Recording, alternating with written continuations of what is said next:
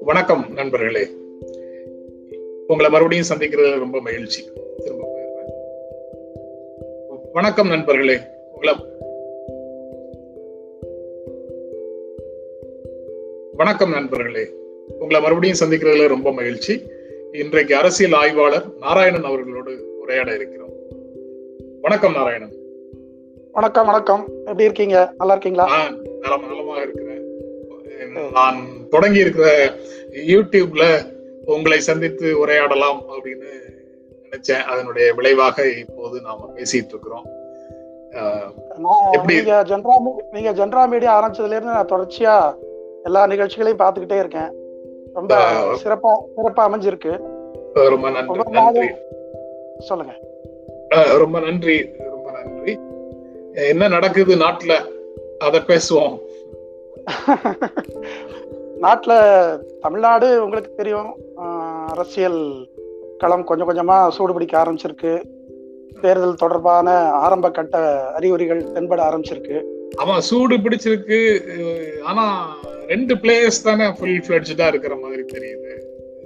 முதலமைச்சரும் மு க ஸ்டாலினும் தான் வந்து முழுக்க முழுக்க இருக்கிறாங்க. களத்துல. வேற யாரையும் இப்போதைக்கு பார்க்க முடியலையே. இல்ல இந்த ரெண்டாயிரத்தி இருபத்தி ஒண்ணு சட்டமன்ற தேர்தலை பொறுத்த வரைக்கும் எனக்கு வந்து இது ஒரு வித்தியாசமான அனுபவமா இருக்கு. ஏன்னா. இதுக்கு முந்தைய தேர்தல்கள்ல இந்த மாதிரி நாலு மாதம் ஐந்து மாதங்களுக்கு முன்னாடி பிரச்சாரம் அப்படிங்கிறது வந்து ஆரம்பிச்சு நான் பார்த்ததே இல்லை.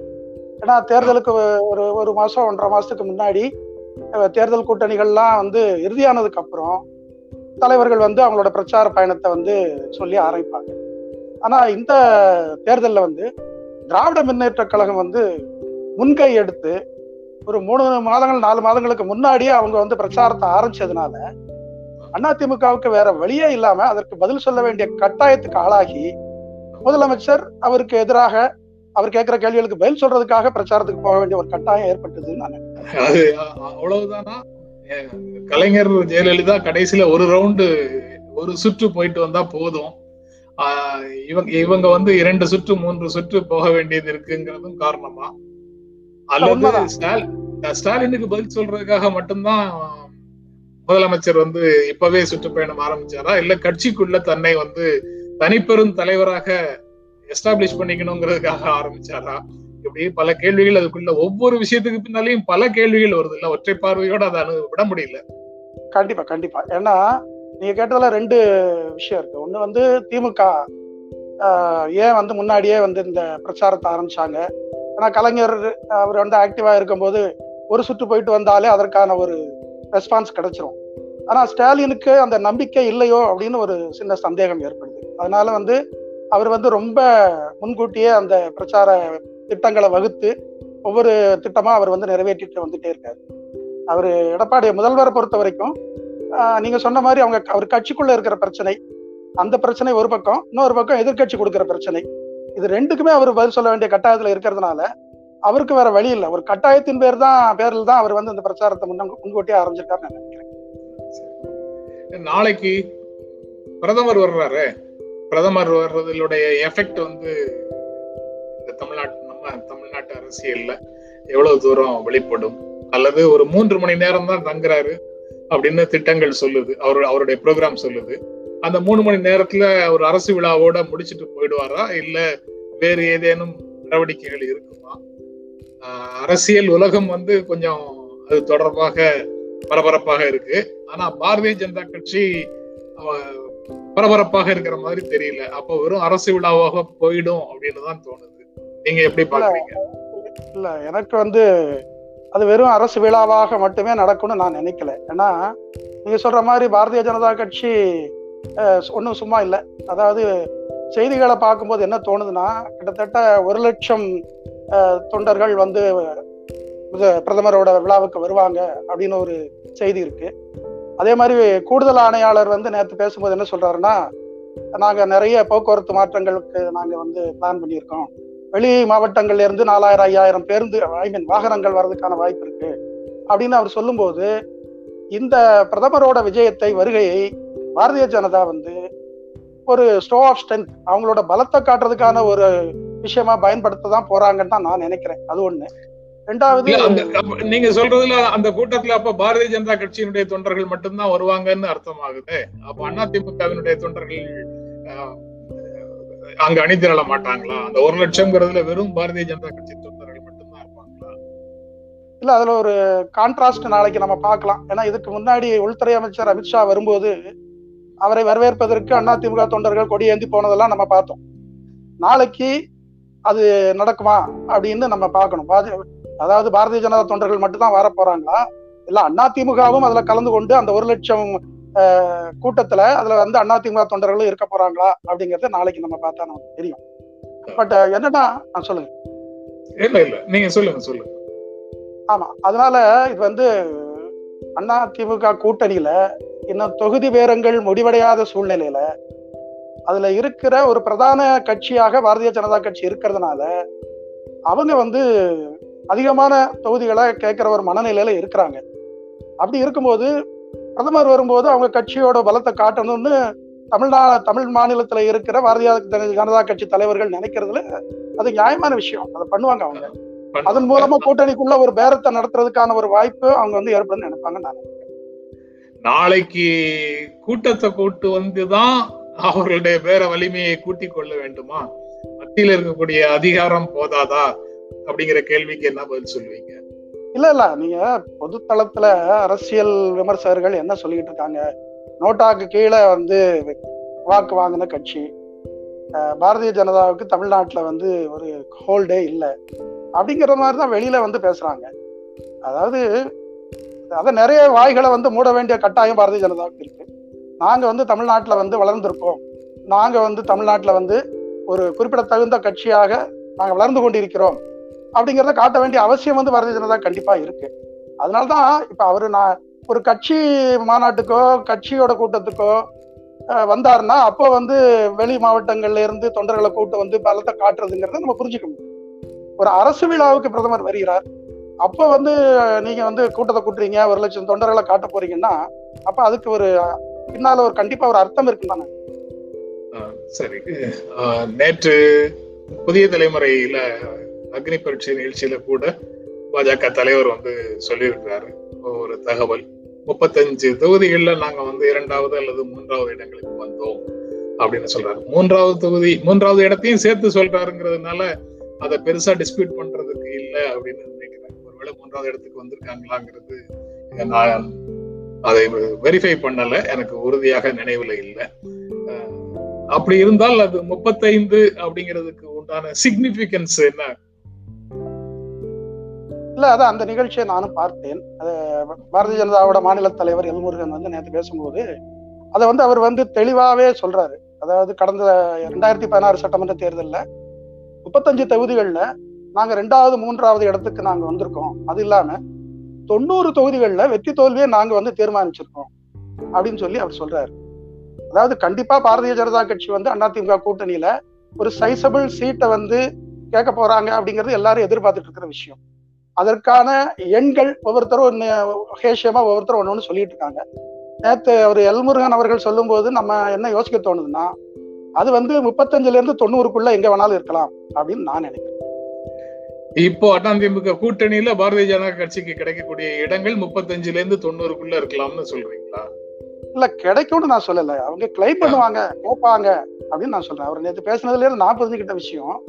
இன்னும் அதிகார இன்னும் அதிகாரப்பூர்வமாக அதிமுக கூட்டணியில வந்து பாட்டாளி மக்கள் கட்சியோ தேமுதிகவோ இன்னும் உள்ள வரல. இன்னும் அது வந்து ஃபைனலைஸ் ஆகல. இருக்காங்க இருக்காங்கன்னு சொல்லிட்டு இருக்கிறாங்க.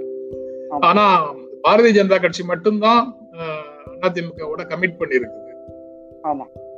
அப்போ தங்களுக்கு இடங்கள் உத்தே நமக்கு கிடை கேட்கிற அளவுக்கு கிடைக்கும்ங்கிற நம்பிக்கையில தான் அந்த கமிட்மெண்ட் இல்ல தமிழ் மாநில காங்கிரஸ் கமிட் பண்ணியிருக்காங்க. ஆனா ஒரு கூட்டணியில இருக்கிற பிரதான கட்சிக்கு தொகுதிகள் எவ்வளவு ஒதுக்குறங்கிறது முடிவு பண்ணதுக்கு அப்புறம் தான் பாட்டாளி மக்கள் கட்சிக்கும் தேமுதிகவுக்கும் எவ்வளவு கொடுக்க முடியுங்கிற ஒரு சூழ்நிலையே அவங்களுக்கு வந்து வரும். அதுக்கு முன்னாடி ஏன்னா பாரதிய ஜனதாக்கு எவ்வளவு கொடுக்க அவங்க என்ன கேட்க போறாங்க இவங்க என்ன கொடுக்க போறாங்க இவங்க எவ்வளவு இடங்கள்ல போட்டியிட போறாங்க இந்த எண்ணிக்கைகள் வந்து தெளிவாக முடிவடையாத வரைக்கும் பாமகவுக்கும் தேமுதிகவுக்கும் என்ன கொடுக்கறதுங்கிறது அவங்களால முடிவு பண்ணவே முடியாது. அதனாலதான் அந்த பேச்சுவார்த்தை அவங்க வந்து தள்ளி போட்டுக்கிட்டே இருக்காங்க. அதனால- பாரதி பாரதிய ஜனதா கட்சிக்கு இரண்டாவது இடம் அப்படின்னு கொடுத்துட்டு பாட்டாளி மக்கள் கட்சியை மூன்றாவது இடமாக ட்ரீட் பண்றத டாக்டர் ராமதாஸ் வந்து ஏற்றுக்கொள்வாரா அப்படிங்கிற கேள்வி வந்து வரும்ல? கண்டிப்பா வரும். டாக்டர் ராமதாஸ் வந்து அந்த கூட்டணியில ரெண்டாவது பிரதான கட்சி வாக்கு வங்கி உள்ள கட்சி. நாங்க தான் சொல்லி தான் அவர் வந்து பேசிக்கிட்டு இருக்காங்க பாட்டாளி மக்கள் கட்சியில. ஆனால் அதிமுகவுக்கு வந்து ஒரு அரசியல் கட்டாயம் இருக்கு. பாரதிய ஜனதாவுக்கு அதிகமான சீட்டுகள் கொடுக்க வேண்டிய அரசியல் கட்டாயம் இருக்கு. அதனால கண்டிப்பாக வந்து பாமகவை விட பாரதிய ஜனதாவுக்கு வந்து அதிமுக கூட்டணியில அதிகமான இடங்கள் தான் கிடைக்கும் நான் நினைக்கிறேன். நீங்க அதிமுக வந்து கூட்டணியை இரு பேச்சுவார்த்தையே தொடங்கல தொடங்கலன்னு சொல்லி தேமுதிக வந்து கேட்டுக்கிட்டே இருக்கிறாங்க. அதனால அவங்களுக்கும் வந்து என்ன பதில் சொல்றது அப்படின்னு அதிமுக தயங்குதா அப்படிங்கிறதும் தெரியல. அதிமுக அதிமுக சரி நீங்க இதுக்கு பதில் சொல்லிடுங்க அதுக்கப்புறம் நான் தொடர்றேன். இல்ல இல்ல அதாவது தேமுதிக வந்து திருமதி பிரேமலதா வந்து திரு மறுபடியும் ரெண்டு மூணு தடவை சொல்லிட்டாங்க. எங்களை வந்து கூட்டணிக்கு அழைக்கணும் கூட்டணிக்கு அழைக்கணும்னு சொல்லிக்கிட்டே இருக்காங்க. அதிமுக தரப்புல இருந்து அதுக்கு வந்து எந்த பதிலும் இல்லை. நேற்று அவங்க வந்து கொடிநாள் விழால வந்து கொடியேற்றினதுக்கு அப்புறம் அவங்க வந்து அவங்க கட்சி நிர்வாகிகள் மத்தியில பேசும்போது ஆஹ், என்ன சொல்லிட்டாங்கன்னா இனிமே வந்து கூட்டணி பத்தி எங்க கிட்ட கேட்காதீங்க. நீங்க வந்து போய் அதிமுக கிட்ட கேளுங்க. அப்படின்னு சொல்லி சொல்றாங்க. ஆனா அதிமுகவோட பார்வை என்னவாக இருக்கிறது என்றால் தேமுதிக வந்து அவங்க வந்து தெளிவாக இல்லை. அவங்க வந்து ஒருவேளை திமுகவுக்கு போறதுக்கு கூட தயாராக இருக்கிறார்கள் அப்படிங்கிற சந்தேகம் வந்து அதிமுகவுக்கு இருக்கிறதா நான் நினைக்கிறேன். ஏன்னா அஹ், திரு. விஜய் பிரபாகரன் பேசுறதும் சரி சில நேரங்கள்ல பிரேமலதா பேசுறதும் சரி சசிகலாவை வந்து அவங்க வந்து இருகையை விரித்து வரவேற்றதுலயும் சரி அவங்களுக்கு அதிமுகவுக்கு சில சந்தேகங்கள் இருக்கோ அப்படின்னு நான் நினைக்கிறேன். அந்த சந்தேகங்களின் காரணமாக சொல்லுங்க. சரி. இல்ல அதிமுகவுக்கு சந்தேகங்கள் வந்து கூட்டணி கட்சிகள் மேல மட்டும்தான் இருக்குதா? கட்சிக்கு உள்ள இருக்கக்கூடியவர்கள் மேல இல்லையா? அப்படிங்கிற கேள்வி அடுத்தாப்புல வராதா? இல்ல அந்த அந்த உள்கட்சி பிரச்சனைகளுக்கு ஒரு தீர்வு ஏற்பட வேண்டும். அதுக்கு வந்து பிரதமரோட வருகை வந்து ஒரு முக்கியமான நிகழ்ச்சியாக அமையும் சொல்லிட்டு தான் எல்லாருமே எதிர்பார்த்துக்கிட்டு இருக்காங்க. கூட்டணி கட்சிகளுக்கு இடையில இருக்கிற பிரச்சனைகளை தவிர்த்து அண்ணா திமுகங்கிற கட்சிக்குள்ள இன்னைக்கு இருக்கிற பிரச்சனைகள் திரு ஓபிஎஸ் அவர்கள் மௌனமாக இருப்பது சசிகலாவோட வருகை இதனால் ஏற்பட்டிருக்கிற குழப்பம் இந்த பிரச்சனைகளுக்கு வந்து ஒரு தீர்வு தேவைப்படுகிறது. இது வந்து பிரதமர் மோடி அவர்களோ இல்லை உள்துறை அமைச்சர்களோ இல்லை இருவருமோ சேர்ந்தோ இந்த பிரச்சனைகளுக்கு வந்து ஒரு தீர்வு காண்பதற்கு உதவுவார்கள். அதன் அதுக்கப்புறம் தான் வந்து உள்கட்சி பிரச்சனையே வந்து தீரும். அப்படின்னு வந்து ஒரு பொதுவான எதிர்பார்ப்பு இருக்கு. அதனாலதான் வந்து நாளைக்கு வரப்போற பிரதமரோட வருகை வந்து ரொம்ப முக்கியத்துவம் வாய்ந்ததாக இருக்கும் நான் அண்ணா இல்ல உறுப்பினரே இல்ல சசிகலா அப்படின்னு அமைச்சர்கள் சொல்லிட்டு இருக்கிறாங்க. அவங்கள சேர்ப்பதற்கான இடமே கிடையாது அப்படின்னு முதலமைச்சர் உட்பட பேசிட்டு இருக்கிறாரு. அதற்கப்புறம் அதற்கு அதுக்கு அதற்கு பிறகும் கூட சசிகலா வருகையே அதிமுக பிரச்சனையாக நீங்க பேசுறீங்களே. அப்ப அதிமுகவையும் சசிகலாவையும் பிரிக்க முடியாது அப்படிங்கிறது பொருளா? இல்ல பிரிக்க முடியாதுன்னு பொருள்ங்கிறது நான் எப்படி சொல்றேன்னா இரண்டு விஷயங்கள். ஒண்ணு வந்து திரு பொன் ராதாகிருஷ்ணன் முன்னாள் மத்திய அமைச்சர் அவர்கள் வந்து சசிகலாவை பத்தி கேட்கும்போது என்ன சொல்றாருன்னா அது வந்து அன்றைக்கு நடந்தது மிகப்பெரிய எழுச்சி. அந்த கட்சிக்கு வந்து அது ஒரு பலம் தான் அப்படின்னு சொல்றாரு. அதுக்கப்புறம் திரு எல். கணேசன் அவர்கள் பேசும்போது என்ன சொல்றாரு? அமமுகவும் அதிமுகவும் இணைந்து வந்து தேர்தலை சந்தித்தால்தான் பொது எதிரியான திமுகவை வீழ்த்த முடியும் அப்படின்னு சொல்றாரு. இதுக்கு இதெல்லாம் நம்ம எப்படி புரிஞ்சுக்கணும்? அவர்களுக்கு அப்போ கட்சி இணைய வேண்டும். ஒன்றுபட்டு திமுகவை எதிர்க்க வேண்டும் அப்படிங்கிற எண்ணம் வந்து அவர்களுக்கு இருக்கு. அதைத்தான் வேறு வார்த்தைகள்ல வெளிப்படுத்துறாங்கன்னு ஒரு பக்கம் பார்த்தா புரிந்து கொள்ள முடியுது. இன்னொரு பக்கம் வந்து சசிகலாவை நீக்கி அதிமுகவை வலிமைப்படுத்த வேண்டும் அப்படின்னு நினைக்கிறாங்களோங்கிற சந்தேகமும் பல அரசியல் வல்லுநர்கள் சொல்லிட்டு இருக்கிறாங்க. அதுதான் மோடியுடைய நிலை பாஜகவினுடைய நிலைன்னு சொல்லிட்டு இருக்கிறாங்க. அது எப்படி இதுக்கு ஒரு இதுக்கு ஒரு முன்னுதாரணம் இருக்கு. அதாவது ஆயிரத்தி தொள்ளாயிரத்தி எண்பத்தி எண்பத்தி ஒன்பது தேர்தல்ல அதிமுக பிளவுபட்டு ஜெய அணி ஜா ஜா அணின்னு போட்டியிட்டு அதுக்கப்புறம் நடந்த நிகழ்ச்சிகள் எல்லாம் எல்லாருக்குமே தெரியும். அதுக்கப்புறமா ஆயிரத்தி தொள்ளாயிரத்தி தொண்ணூத்தி ஒண்ணு சட்டமன்ற தேர்தல் வரும்போது அன்று பிரதமராக இருந்த ராஜீவ்காந்தி அவர் போட்ட ஒரு கண்டிஷன் என்னன்னா ரெண்டு க- ரெண்டு அணிகளும் இணைய வேண்டும். ஒன்றிணைந்த அண்ணா திமுகவால் மட்டும்தான் திமுகவை எதிர்க்க முடியும் அப்படின்னு வந்து அன்னைக்கு அவருங்க சொன்னாங்க. அதே ஃபார்முலா தான் அதே தான் இந்த தேசிய கட்சிகள் எல்லாமே வந்து தமிழ்நாட்டில் ஒரு பைப்போலார் பாலிடிக்ஸ் ஐம்பது வருஷமா நடந்துகிட்டு இருக்கு. திமுக அண்ணா திமுக அப்படின்னு. ஸோ திமுகங்கிற ஒரு பாரம்பரியமான கட்சியை வீழ்த்துவதற்கு ஒரு பிளந்து பிளந்து கிடக்கும் அண்ணா திமுகல முடியாது அப்படின்னு சொல்லி அவங்க நம்புறாங்க. தேசிய கட்சிகள் மொத்தமா நம்புறாங்க. அதன் அந்த பேக்ரவுண்ட்ல தான் நான் இதை பாக்குறேன். அமமுகவும் அண்ணா திமுகவும் இணைந்தால் மட்டும்தான் பொது எதிரியான திமுகவை வீழ்த்த முடியும். அப்படிங்கிறதுல அண்ணா திமுகவை விட பாஜக உறுதியா இருக்கு நான் நீங்க வந்து எண்பத்தி ஒன்பது தொண்ணூறு அந்த ரேஞ்சில நடக்கக்கூடிய அந்த அந்த காலகட்டத்தில் நடந்த விஷயங்களை நினைவுபடுத்துனீங்க. சமீபத்துல நடந்த பீகார் தேர்தல்ல இன்னொரு பாடம் இருக்கு. அது போல ஒரு நிலைக்கு சிராஜ் பாஸ்வானுடைய நிலைக்கு சசிகலா அல்லது தினகரன் அல்லது இருவரும் சேர்ந்து அஹ், நிலை நிலை எடுக்க வேண்டிய ஒரு சூழல் கூட வரலாமோ அப்படின்னு பார்க்கலாம் அப்படின்னு நினைக்கிறேன். அதை பற்றி என்ன நினைக்கிறீங்க? அதாவது பாரதிய ஜனதா கட்சியோட ஒரு இணக்கமான போக்கு. ஆனா அதிமுகவோடு அதிகார போட்டி அப்படிங்கிற நிலைக்கு ஒருவேளை அவங்க இருக்- இருக்கிறதாக இருந்தால்? இல்ல நீங்க சொல்றது உண்மை. நீங்க சொல்ற அந்த ஒப்பீடு வந்து சரின்னு தான் நானும் நினைக்கிறேன். என்னன்னா இப்போ அமமுகவையும் அண்ணா திமுகவையும் இணைக்க வேண்டும் அப்படின்னு சொல்லி பாரதிய ஜனதா கட்சி வந்து முயற்சி பண்றதாவே நம்ம வச்சுக்குவோம். அது நமக்கு தெரியாது உறுதியா தெரியாது. அதற்கு அதற்கான முயற்சிகள் ஈடுபட்டு இருக்காங்கன்னே வச்சுக்குவோம். ஒருவேளை சசிகலாவை வந்து நாங்க அதிமுகவில் அனுமதிக்கவே மாட்டோம். அமமுகவை நாங்க சேர்த்துக்கொள்ளவே மாட்டோம். அப்படின்னு ஒரு நிலைமைக்கு அதிமுக தலைமை முடிவெடுத்தால் அப்போ சசிகலாவோட நிலைமை என்ன? சசிகலா என்ன பண்ண போறாங்க? அப்படின்னு ஒரு கேள்வி வருது. அந்த சூழ்நிலையில நான் என்ன நினைக்கிறேன்னா பீகார்ல நடந்த மாதிரி சிராக் பஸ்வான் பண்ண மாதிரி அதிமுக போட்டியிடும் இடங்களில் மட்டும் அமமுக வேட்பாளர்களை வேட்பாளர்களை நிறுத்திவிட்டு பாரதிய ஜனதா போட்டியிடும் தொகுதிகளில் அமமுக வேட்பாளர்களை நிறுத்தாமல் ஒரு தேர்தலை சந்திக்கிறதுக்கு அவங்க தயாராவாங்க அப்படின்னு நான் நினைக்கிறேன். இது வந்து பாரதிய ஜனதாவுக்கும் கூட இது வந்து அனுசரணையான விஷயம். அவங்களும் இதை ஏத்துப்பாங்கன்னு தான் நான் நினைக்கிறேன். ஏன்னா ஒரு போஸ்ட் எலெக்ஷன் சீனியரையில ஒரு அதிமுகவோட எண்ணிக்கை குறைவாகவும் பாரதிய ஜனதா ஒரு கணிசமான தொகுதிகளை வந்து வென்று விட்டார்கள் என்றால் போஸ்ட் எலெக்ஷன் சினரியோல ஆட்சி அமைக்கும் போது பாரதிய ஜனதாவுக்கு அதுல ஒரு சே இருக்க வாய்ப்பு இருக்குன்னு அவங்க நினைப்பாங்கன்னு தான் நான் நினைக்கிறேன். நீங்க உங்களுடைய ஒப்பீடு சரிதான்.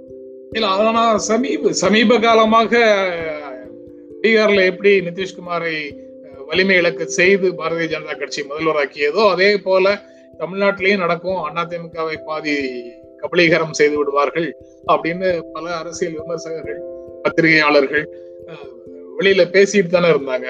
பொது வெளியில பேசிக்கிட்டே இருந்தாங்க. நீங்க சொல்வது கிட்டத்தட்ட அதை அதை ஒட்டியதாகத்தான் இருக்குது. இல்ல அதான் அதாவது நான் இதை எப்படி பாக்குறேன்னா ஐம்பது ஆண்டுகளுக்கு அப்புறம் நீங்க பாருங்க அண்ணா காமராஜ் எம்ஜிஆர் கருணாநிதி கருணாநிதி ஜெயலலிதா. இப்படி ஐம்பது ஆண்டுகள் தமிழ்நாடோட அரசியல் வரலாறு வந்து தனிப்பட்ட ஆளுமைகளை பின்பற்றியே வந்து போயிட்டு இருந்தது. அது பாரதிய பாரதிய ஜனதாவா இருந்தாலும் சரி காங்கிரஸா இருந்தாலும் சரி தமிழ்நாட்டுக்குள்ள அவங்களுக்கு வந்து கால் பதிக்கிறதுக்கான வாய்ப்பே இல்லாம இருந்தது. முதல் தேர்தல் இந்த ரெண்டாயிரத்தி இருபத்தி ஒண்ணு தேர்தல் வந்து ரொம்ப ஒரு முக்கியத்துவமான வாய்ந்த தேர்தல். ஏன்னா அந்த மாதிரியான பெரிய தலைவர்கள் ஆளுமை இல்லாமல் இருக்கிற ஒரு சூழ்நிலையில இப்போ விட்டா எப்பவும் இல்ல. நான் எனக்கு வந்து இப்போ ரஜினிகாந்தோட குரல் வந்து என் காதுல ஒலிக்குது. இப்ப இல்லைன்னா எப்பவுமே இல்லை அப்படிங்கிற அந்த குரல் இருக்க அது வந்து பாரதிய ஜனதாவோட குரல் தான் நான் நினைக்கிறேன். இந்த தேர்தல்ல திமுகவை வீழ்த்தி பாரதிய ஜனதா தமிழ்நாடு அரசியல்ல ஒரு நடுநாயகமான ஒரு பொசிஷனுக்கு வந்தால் அடுத்தால வரப்போற காலங்கள்ல தமிழ்நாட்டுல நம்ம வந்து ஒரு பெரிய கட்சியாக வளர்ந்துட முடியும்னு அவங்க உறுதியாக நம்புறாங்க. அதனால இந்த தேர்தல்ல அதற்கான எல்லா வேலைகளையும் அவங்க செய்வாங்கன்னு நான் எல்லா வேலைகள்னு சொல்றதுல வந்து காமராஜ் பெயரையும் அண்ணா பெயரையும் விமான நிலையங்கள்ல இருந்து எடுக்கிறது உட்பட எல்லா விதமான சோதனை முயற்சிகளையும் அவங்க செய்து பாக்குறாங்க அப்படின்னு அர்த்தமா? அது எப்படி வேணாலும் எடுத்துக்கலாம். ஏன்னா அதுக்கு என்ன பல்ஸ் என்ன வருது? ஒரு கலைஞர் இருக்கும்போது இல்லைன்னா ஜெயலலிதா இருக்கும்போது இப்படி ஒரு நிகழ்ச்சி நடந்திருந்தா இப்படி ஒரு முடிவு எடுத்திருந்தா அதற்கான ரியாக்ஷன் எதிர்வினை என்ன நடந்திருக்கும்? இன்னைக்கு என்ன நடக்குது? இதெல்லாம் பல்ஸ் பாக்குறது தான்.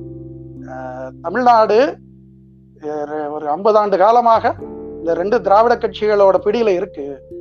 அதுல இருந்து அதை வெளிக்கொண்டு வரணும். அதுக்கு சில காரியங்களை செஞ்சு பல்ஸ் எப்படி இருக்கு இந்த கட்சிகள் எப்படி ரியாக்ட் பண்றாங்க அப்படின்னு பாக்குறதுக்கான முயற்சி தான் சரி. அப்படி ஒரு முயற்சி நடக்கிறதாக இருந்தா அதை எதிர் எதிர்கொள்வதற்கு திராவிட முன்னேற்ற கழகமும் வலிமையான ஏற்பாடுகளோட தானே இருக்கணும் இருக்கும். கண்டிப்பாக இருக்கணும்.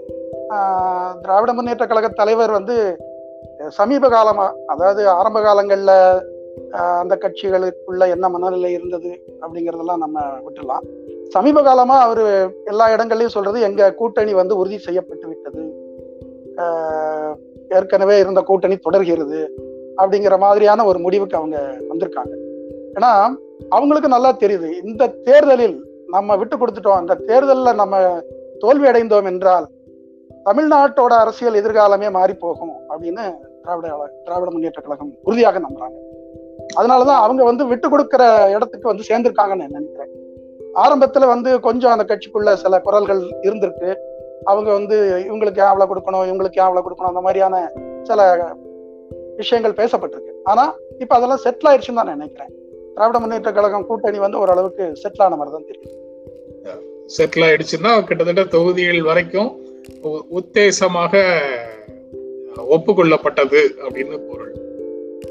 புதிதாக யாரும் உள்ள புதிதாக யாரும் உள்ள வரல இருக்கிறவங்க யாரும் வெளியில போகல அப்படின்னு ஆமா நான் அந்த திராவிட முன்னேற்ற கழக தலைவர் திரு ஸ்டாலினோட பேட்டி ஒண்ணு தொலைக்காட்சியில பார்த்தேன்.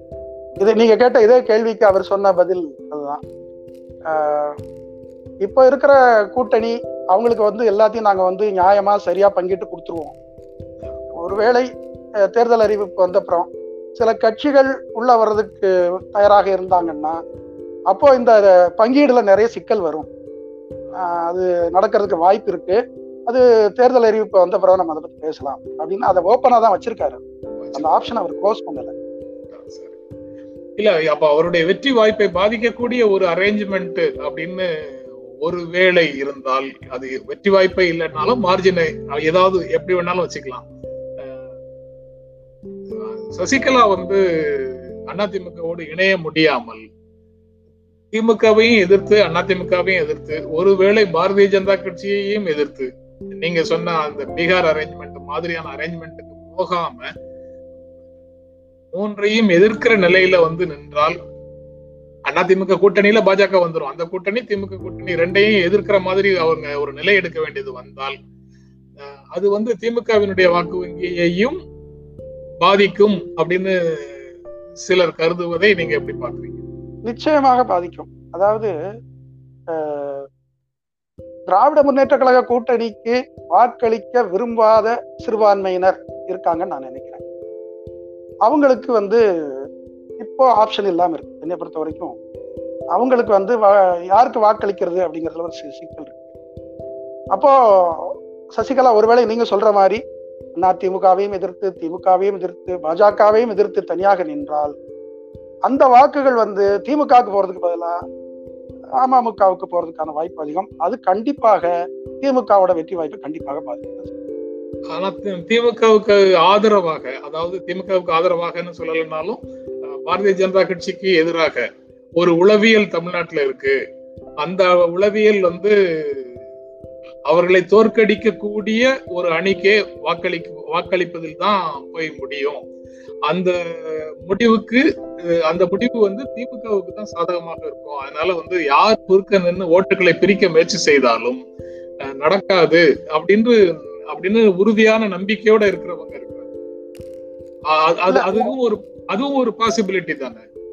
இல்ல நான் அதுல மாறுபடுறேன். ஏன்னா நீங்க ரெண்டாயிரத்தி பத்தொன்பது நாடாளுமன்ற தேர்தல்ல நீங்க சொன்ன மாதிரி பிஜேபிக்கு எதிரான ஒரு வாக்கு முப்பத்தெட்டு தொகுதிகளில் வந்து திராவிட முன்னேற்ற கழக கூட்டணி வெற்றி பெற்றாங்க அடுத்து வந்த வேலூர் இடைத்தேர்தல் என்ன நடந்தது?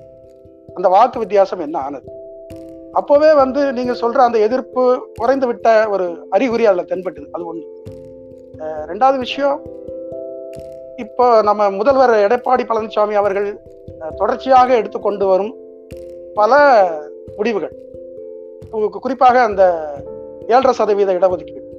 அரசு பள்ளி மாணவர்களுக்கான ஏழரை சதவீதம். அதாவது பாஜகவுக்கு எதிரான மிகப்பெரிய ஒரு குற்றச்சாட்டு என்னன்னா நீட்டை கொண்டு வந்து தமிழக மாணவர்களுக்கு மருத்துவ படிப்புல வாய்ப்பு எல்லாம் பண்ணிட்டாங்க. அது அனிதா மரதம் இருக்கு நிறைய விஷயங்கள். அந்த மாதிரி விஷயங்கள் எல்லாம் இப்போ கொஞ்சம் சப்சைட் ஆகி ஒரு பிஜேபி மீதான ஒரு ஏற்புத்தன்மை அதிகமாயிருக்குது அப்படின்னு நான் நினைக்கிறேன். நான் உண்மை அதுல வந்து எனக்கு சந்தேகமே இல்லை.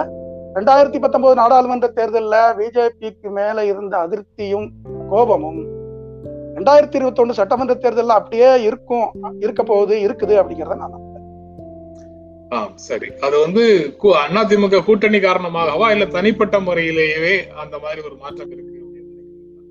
இல்ல அதிமுக கூட்டணிக்கு அதுக்கு தொடர்பு இல்லை அதாவது. ஆமா அதிமுக கூட்டணிக்கு அதுக்கும் தொடர்பு இல்லை.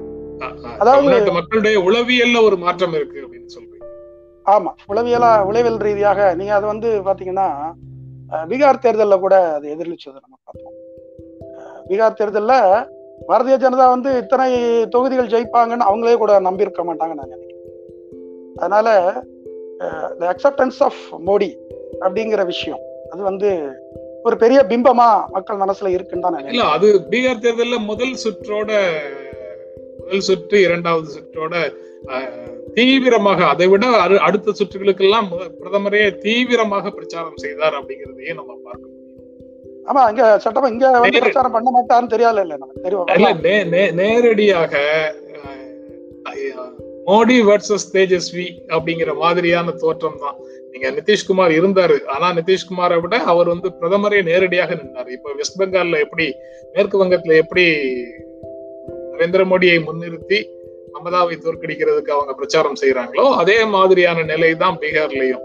நிதிஷ்குமார் முதல்வர் வேட்பாளர்னு சொன்னாங்க உண்மைதான். ஆனா பிரதமருடைய கேம்பெயின் வந்து ரொம்ப சிவியரா இருந்தது நிதிஷ்க்கு ஆதரவாக. இங்கேயும் வந்து ஒரு முதலமைச்சர் வேட்பாளரை நீங்க நிறுத்திருக்கீங்க.